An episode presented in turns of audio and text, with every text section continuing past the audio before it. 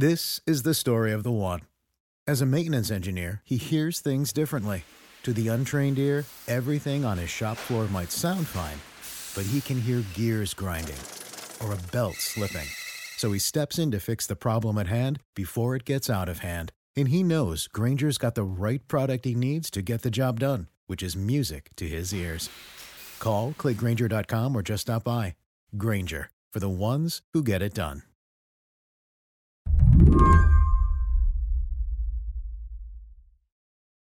Mark Joseph Stern, you know what I love? What do you love? A surprise ending. there is almost always a surprise twist at the end of the Supreme Court term. Not every year, but they happen more often than you think, and that's the fun of this job. Mark Joseph Stern covers the courts for Slate. Sometimes it's a twist that is just gut wrenching and horrifying, but every once in a while it's a twist that makes you a little bit less depressed about democracy. Hold it, which twist was it today? Uh, well, it was both of those. On Thursday, the Supreme Court surprised Mark by handing down two decisions that flipped the way he thought about the justices and could flip the way democracy works in this country. Yeah, I called it good news, bad news at the Supreme Court. Yep, that's that's pretty much it. That's something even your grandma could understand, right? I mean, like hundreds of pages of opinions, but that's the that's the upshot. Some good news, some bad news. Everyone goes home feeling like they won something and lost something. And lost something. Today on the show, the first year of a more conservative Supreme Court is coming to a close. What the big decisions about gerrymandering and the census tell us about who the new justices are and how they intend to rule. I'm Mary Harris. You're listening to What Next? Stay with us. This episode is brought to you by Discover. When it comes to your finances, Discover wants you to know they are the credit card that is always there for you. With 24 7 US based live customer service, everyone has the option to talk to a real person anytime, day or night. Yep, that means no more waiting for quote normal business hours just to get a hold of someone. We are talking real service from real people whenever you need it. Get the customer service you deserve with Discover. Limitations apply. See terms at discover.com/slash credit card. It, to me, it was a battle. It was a fight. You may have read the story of E. Jean Carroll. She's a journalist, and last week she accused President Trump of assaulting her in a Bergdorf Goodman dressing room back in 1996. She wrote about the incident in her upcoming book. New York Magazine ran an excerpt. Today on Slate's Trumpcast, you can hear my colleagues Virginia Heffernan and Dahlia Lithwick talk to E. Jean Carroll. They ask her what it's been like to accuse the sitting president of sexual assault because even now, Carroll doesn't quite think of it that way. I never said it. I don't use that word. Mm-hmm. I don't want to be pictured as a woman who's thrown on the ground and has her bodice ripped, and some man has his way with her, mm-hmm. and she's left like a piece of rag on the side of the road, mm-hmm. raped, you know, secondhand goods. According to E. Jean Carroll's allegation, this was rape. But that's not how E. Jean Carroll thinks of it now you know, went to battle, had a fight, fought, got out. That's, you know, that's it. The other word is just too weighted. Listen to the entire interview now on Slate's Trumpcast.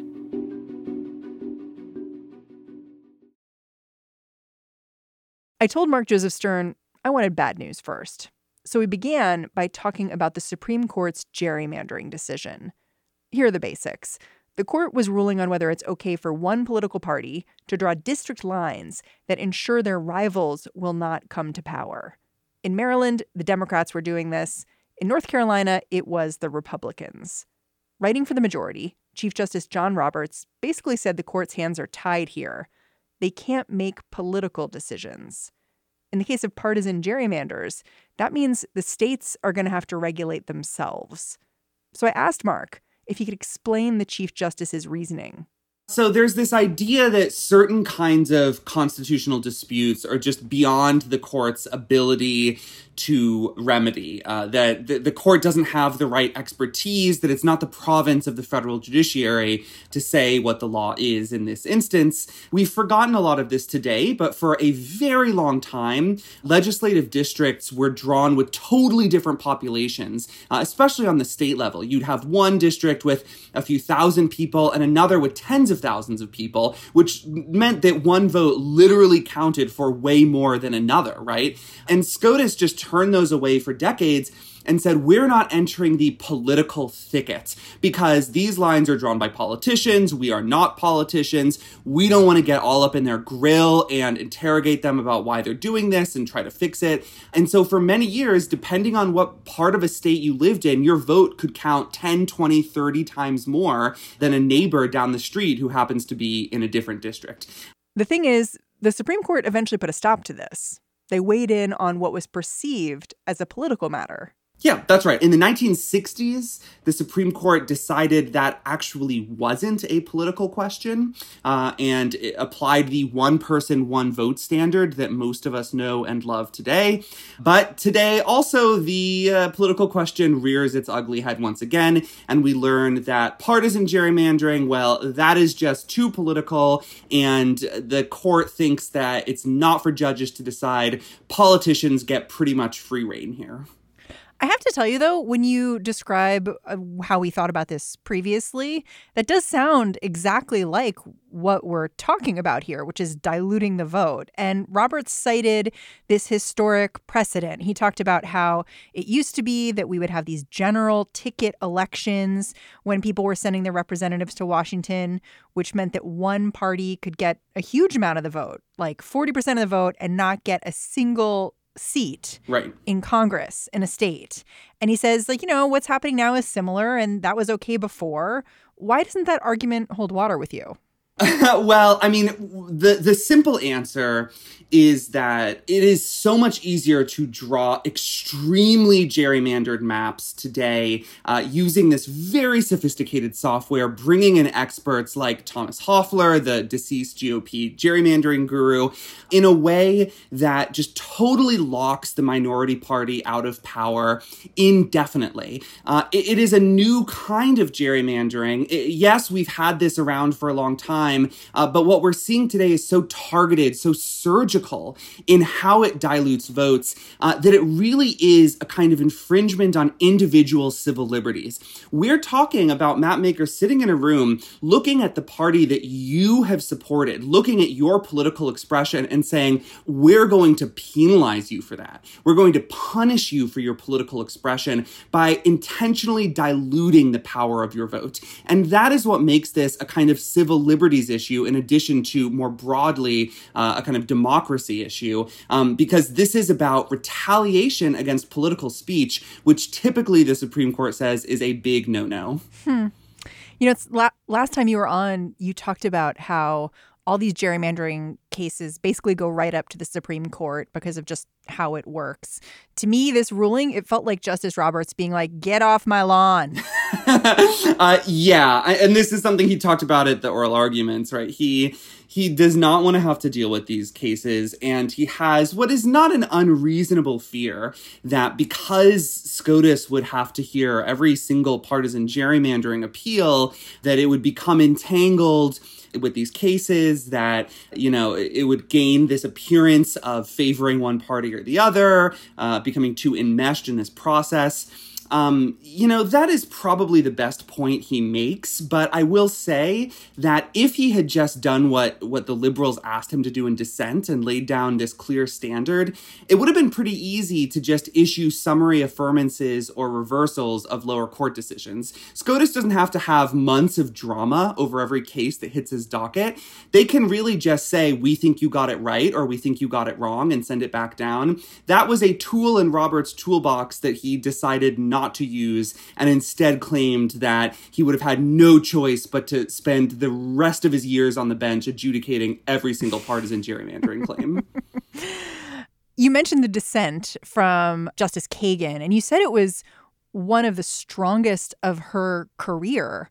Do you want to talk a little bit about what she said when she wrote this dissent? Yeah, and it's important to put this in context. You know, she read this from the bench, and she she's only done that twice before, and both times that's a big in, deal, right? That's like a usually big deal. the dissent isn't read. Yes, it's unusual. Usually they, they do it maybe once or twice a term, if at all, uh, and it signals that they think the court just got it grievously wrong. As Kagan said, she was deeply saddened by this decision, and it's not surprising she chose to read her dissent because in the other two cases in which she has uh, read the dissent from the bench, uh, she was also sort of bemoaning the court's attack uh, on democracy and self governance. This is a big point for Kagan. It's probably uh, the biggest uh, sort of theme in her jurisprudence um, that this court should be protecting democracy, protecting individuals' right to govern themselves, not butting in where it doesn't belong, but also stepping in when individuals really do need protection against these kind of malign forces um, that would, I don't know, attack the foundations of democracy itself. Um, and so here she's saying, look, this court has a lot of power and it doesn't flinch when it wants to use it. Nobody would accuse this Supreme Court uh, of being modest or humble in its exercise of judicial power. But here, of all places, it decides to throw up its hands and give up and say, eh, eh, we can't really do anything about this. And that to her is just a catastrophe because voters in many states have nowhere else to turn if they want to fix partisan gerrymandering. They might not have a ballot initiative process uh, or a liberal state Supreme Court or a, a governor who can veto gerrymandered maps. They might be locked into these gerrymanders. Only the federal courts could have helped them. And now Roberts has said, sorry, federal courts, you don't get to do anything. Yeah. And Roberts was basically saying, listen, you know, we can't decide this. You know, your legislature should fix it, other people should fix it. But of course, those places have refused to fix it consistently. And part of what makes this ruling so challenging, I think, from a progressive viewpoint, is that the lower courts had kind of gotten their themselves together here on this and they'd figured out how they were going to address this. And it seems like the Supreme Court is really out of step with them. Absolutely. It, it was, I would say, a judicial consensus among the lower courts, among both Democratic and Republican appointees. You had one of the most conservative judges on the Fourth Circuit uh, and also a very conservative judge on the Seventh Circuit, both writing opinions striking down partisan gerrymanders, seeming to sort of anticipate that SCOTUS would back them up, or at a minimum, appeal to SCOTUS's conservatives to say, look, guys, we can do this. Please trust us. Um, and SCOTUS ended up not trusting them, obviously. Uh, so, what happens with all these cases now? They all get vacated. I mean, every partisan gerrymandering case in federal court, and there are a ton of them in not just Maryland uh, and North Carolina, but also Ohio and Michigan uh, and some other cases, they're all going to get tossed out. All of those hours of trial and testimony and hearings, all of the thousands of pages of filings and decisions, uh, all of that, it's all mooted. It's all gone. It doesn't matter. Throw it on a pile and just burn it up because Roberts has shut the courthouse doors to these claims. They are done pretty much forever. So, do you expect partisan gerrymandering is going to spike? So it's really tough to say because, uh, you know, partisan gerrymandering happens almost everywhere, everywhere except states with independent commissions. Um, but it's most flagrant in swing states for obvious reasons, right? You've seen one party, the Republican Party, seize control of a, a state house and then carve up all the districts to make sure it will never lose its power. That's what happened in North Carolina. It's what happened in Michigan and Ohio. Um, and some of those states are now moving toward a better system. So Michigan just got an independent redistricting commission.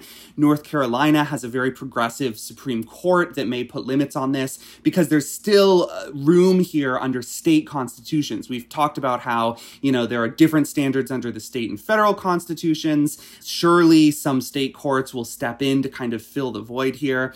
So, and I guess if you've already appointed an independent commission, there's like no backsies on that. Well, hopefully not. I mean, you know, the Supreme Court only upheld independent commissions by a five to four vote, with Justice Kennedy providing the fifth vote. Roberts dissented from that. He wanted to strike down independent redistricting commissions. Uh, today, he praises them as an alternative to partisan gerrymandering. So it's a little unclear if he's evolved or what.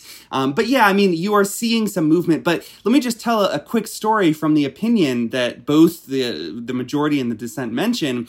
Uh, Missouri voters went to the the voting booths last year and uh, passed a law that created essentially an independent map maker to draw legislative districts. Great story, a, a, triumph for democracy. Guess what's happening right now? Republican lawmakers are in the process of abolishing that reform, returning the power of gerrymandering to themselves. So all of these reforms are I mean, not weak, but kind of fragile, and they can be reversed, and in some instances, absolutely will be.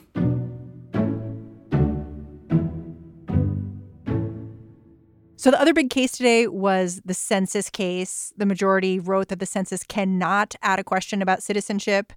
The ACLU had argued that the question was racist, basically, but that isn't actually the argument that caught on at the court. Right. Um, so what the court decided very, very narrowly, um, and essentially by a five to four vote, with uh, Chief Justice John Roberts joining the liberals, is that uh, the Trump administration didn't give its actual reason for adding a citizenship question to the census. Now, what is that actual reason? Uh, says, well, we don't really know. All we know is that the reason you gave us which is that the administration wants to better enforce the Voting Rights Act, which, by the way, it hasn't enforced literally at all. Uh, that that reason is not true. That it's a quote distraction and that under federal law, uh, a distraction doesn't cut it. If uh, if the administration wants to alter the census, it has to give its real reason. So that's a big deal because it blocks the citizenship question, but it does leave the future of this question kind of up in the air for now. Yeah, because it seems to kind of say you could go ahead and add a citizenship question, just don't be a jerk about it. Yeah, uh, that is, I think, the upshot of Robert's opinion. Now, the the important thing to note here is that the Trump administration has been saying forever that its deadline for printing the census forms is June 30th. That would be in just a couple days. So obviously, it was trying to force the Supreme Court's hand to rule in its favor really fast. That has now backfired a little bit, uh, and we're going to have to see what happens. Trump is claiming he wants to put off the census. Uh, that's not actually constitutional because um, it's required every 10 years. Uh, we'll see what happens, but it, it does seem difficult for the government to come back with a better reason and get it through court in time for the census process to formally begin. But it sounds like you're setting me up for a sequel here. that is very possible. You could absolutely have the government turn around tomorrow, say, okay, okay, okay, you got us. That wasn't our real reason, but here's our real reason.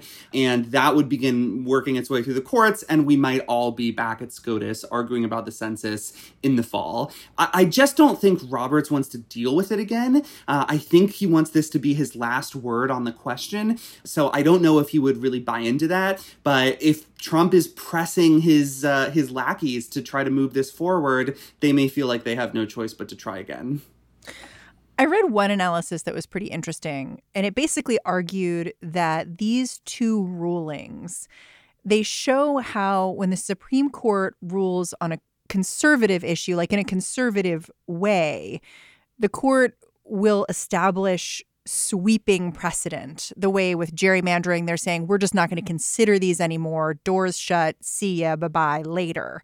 Whereas when you're looking at a more progressive issue, the wins are much more narrow.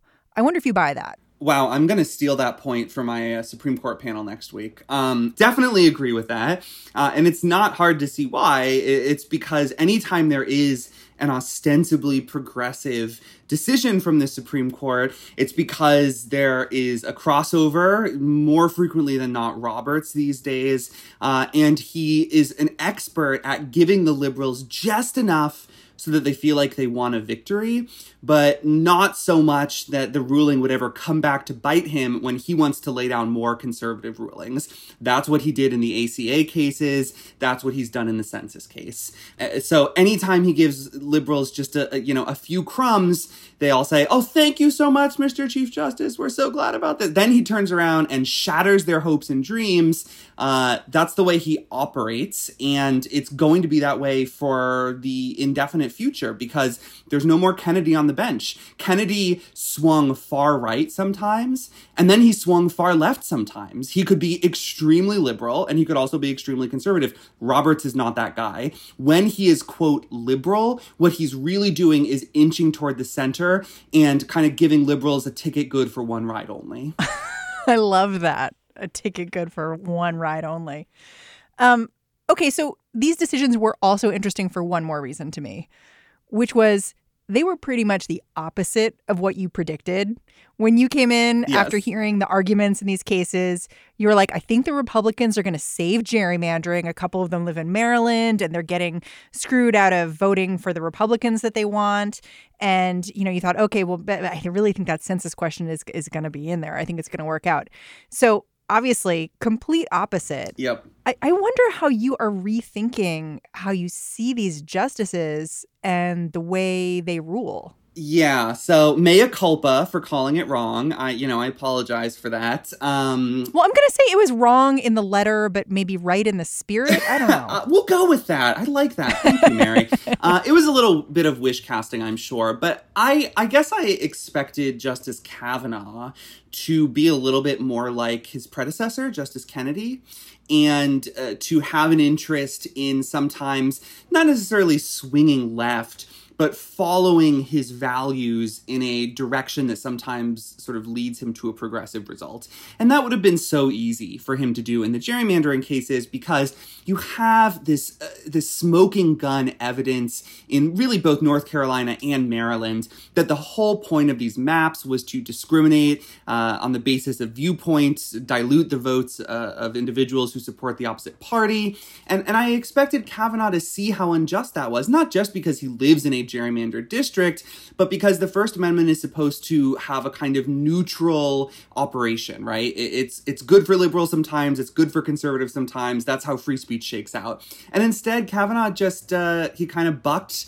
the Kennedy tradition and went with the conservatives, and that surprised me. Uh, with Roberts, it's a little more complicated. Uh, you know, Roberts always does like to strike a balance, strike a compromise in these blockbuster cases in a way, like I said, that gives both sides a little bit and kind of diffuses the political tension around them. I think I should have seen his census vote coming, um, but I just wasn't sure at oral arguments that he was willing to call the Trump administration out for lying. That is a big thing, a big step for a Republican justice uh, to do when there is a Republican administration saying, please cover for us. Um, but to his credit, Roberts did it. He said, you guys lied in so many words. Um, and so I guess I see Roberts as a little bit more independent now, and I see Kavanaugh as much more partisan and much more conservative than I did before. Mark Joseph Stern, thank you so much for chatting. Always a pleasure. Happy SCOTUS Day. Happy SCOTUS Day. Happy summer vacation. Oh yeah, the uh, summer vacation doesn't exist in a SCOTUS world, uh, except for the justices themselves, right? School children and Supreme Court justices, they're the ones who get summer vacations. The rest of us toil away.